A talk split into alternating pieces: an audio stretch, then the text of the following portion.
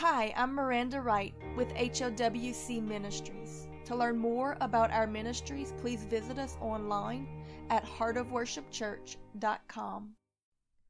They that trust in the Lord shall be as Mount Zion, which cannot be removed, but abideth forever.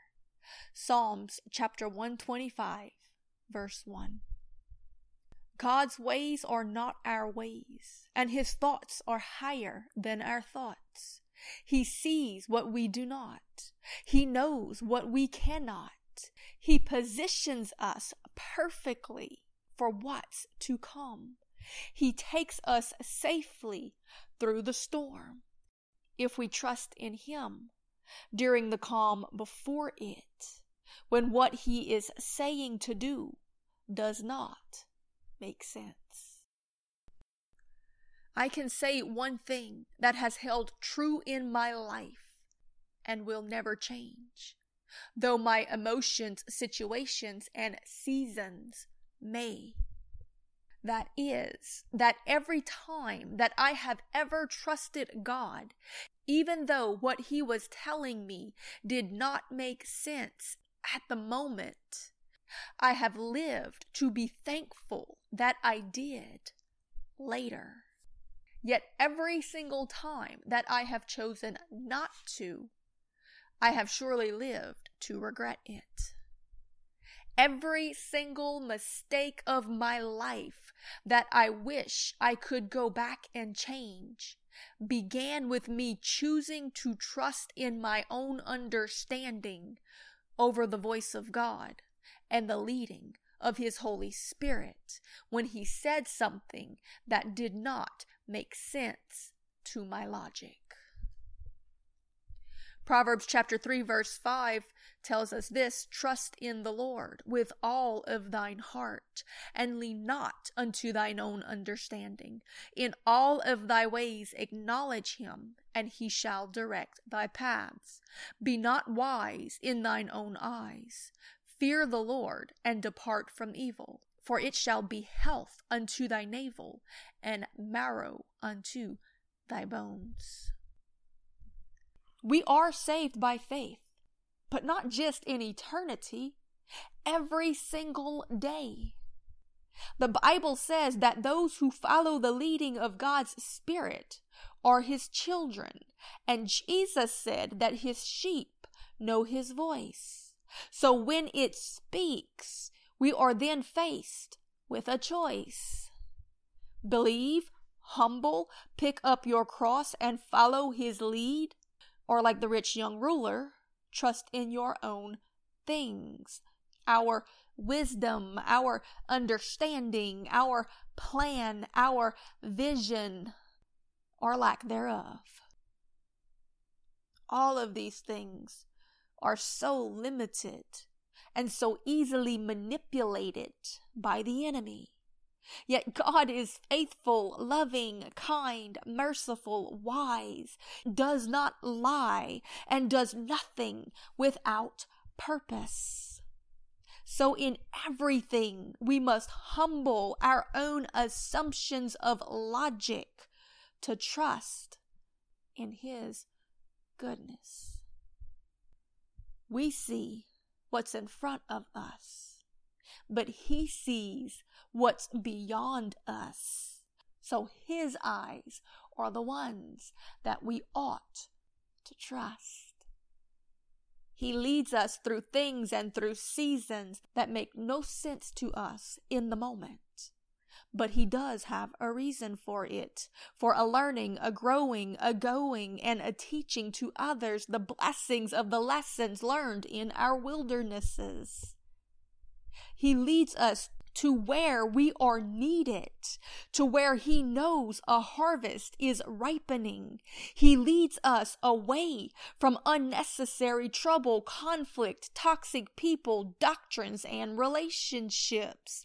They may seem so sweet to our senses, but He knows their purpose and intentions to pollute your vineyard to silence your sword, to quench your fire, to cut off your fruitfulness.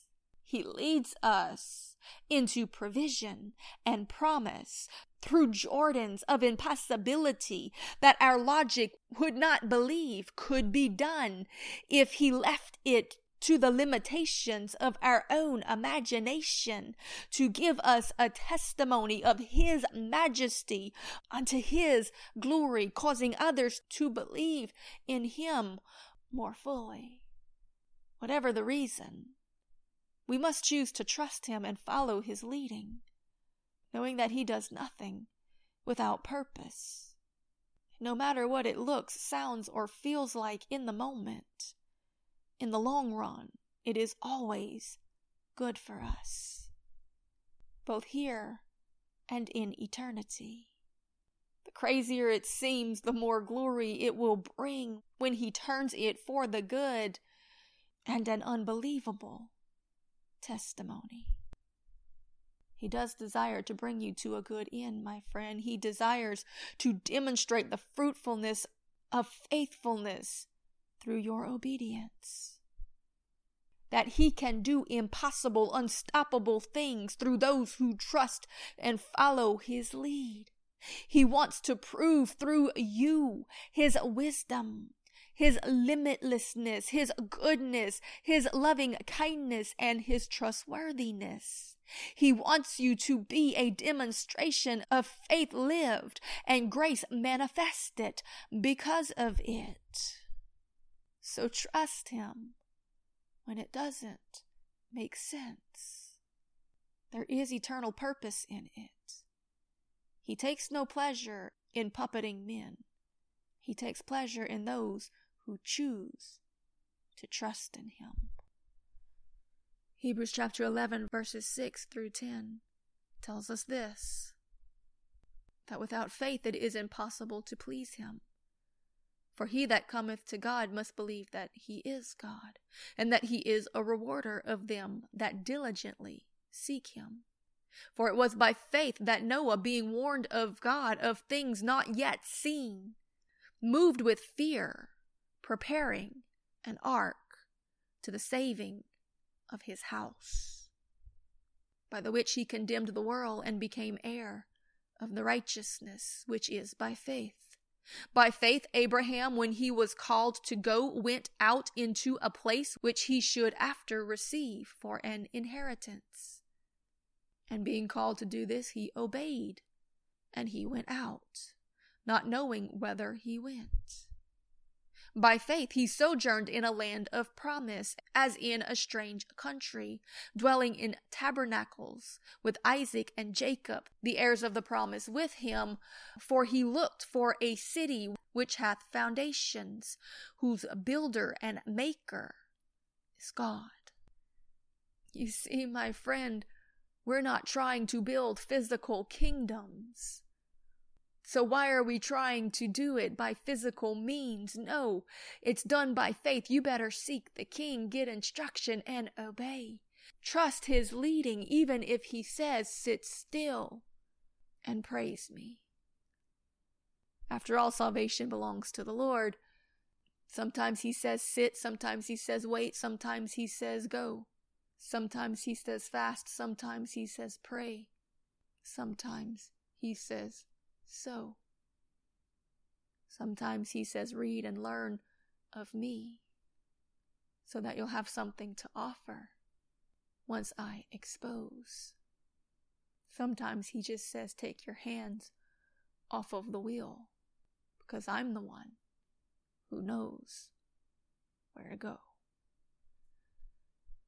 Psalms chapter 127, verse 1 says this Except the Lord himself builds the house, they that labor build in vain. Except the Lord keep the city, the watchmen wake up in vain. You see, it's time now to call upon the name of the Lord, to seek his word, and to get into position for the shifting. Because God is doing something. You won't be able to stop it. It's like a mighty wave that's coming. All you can do is get into position so that you're not overtaken by it, but that you can ride it to the proper destination. Lord, we humble ourselves before you today. that we not be found to fight against you or to move in our own intellect or to try to steer a ship that we don't realize is already wrecked. Because you see, when the storm came upon the ship that Paul was in, and they came to him and said, What should we do? If he would have moved in his emotions or taken matters into his own hands and gone out and tried to save that ship, they would have all been lost in that storm, but he didn't. He sought the Lord. And he came back with an answer for them, and he says, I have good news. The ship is going down. But not one of you will be lost. God will not let us drown.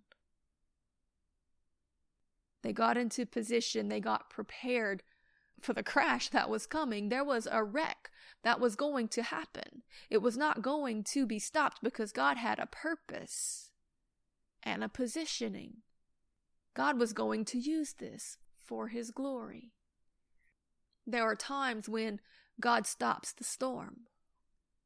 And then there are times when God says, grab hold of that board because the ship is going down but I won't let you drown. I'm going to get you to the shore because there's a tribe there that I'm sending you to to speak the truth and give them a demonstration so that they might know that I am the Lord. And don't worry, I will endorse you. Now, the crazy thing is that when Paul got to that shore and they started building a fire, he ended up picking up sticks and getting bit by a snake in the process. So you might think, how is God going to endorse me? I survived a shipwreck. Now I'm bit by a snake. They thought that God was against him. They thought that he was accursed. They thought, oh, look, God tried to kill him in a storm and in the ocean, and now a snake has come out and struck him. But when it did not kill him, when he shook it off in the fire, when he kept doing the work of the kingdom, and all these things that seemed to rise against him did not even faze him. They said, Oh my gosh, this is miraculous. We need to know who his God is. God's ways are not our ways, but they are perfect. He knows what is needed. He knows where we need to be. He knows what the unbelieving need to see. So seek Him Trust Him. Follow the leading of His Spirit and get into position, even if it doesn't seem like you need to in the moment. He's a God that sees the end from the beginning, and he does nothing unless he reveals it to his servants, the prophets. It's one of the reasons Jesus said that he was going to give us the Holy Spirit, that it would show us things to come. So, Father, we humble ourselves before you today, and we lean not unto our own understanding, but in all of our ways we acknowledge you, that you might direct our path. Lord, we ask you to give us clear instruction, knowledge, and understanding. Not of our own intellect, but of the leading of your Spirit, Father. You speak so clearly that we cannot deny what we are hearing, and we will obey. Even if it doesn't make sense right now, we know that it will in the coming days. Because that takes faith. So, Lord, give us faith. Today, we renounce fear and doubt and unbelief. We trust in your faithfulness, for you have proven it to me time and time again. It doesn't matter that it doesn't make sense. That's just because you're so much bigger and smarter and more powerful than us. And what you have planned is beyond our imagining. Human comprehension is humbled at the majesty of our great God and King of the ages, and his plans span whole dispensations. It is pride to think that you can grasp it in its entirety. So just trust Him. Ask for Him to use you in it and follow the leading of the Holy Spirit wherever it leads you, just like faithful Abraham.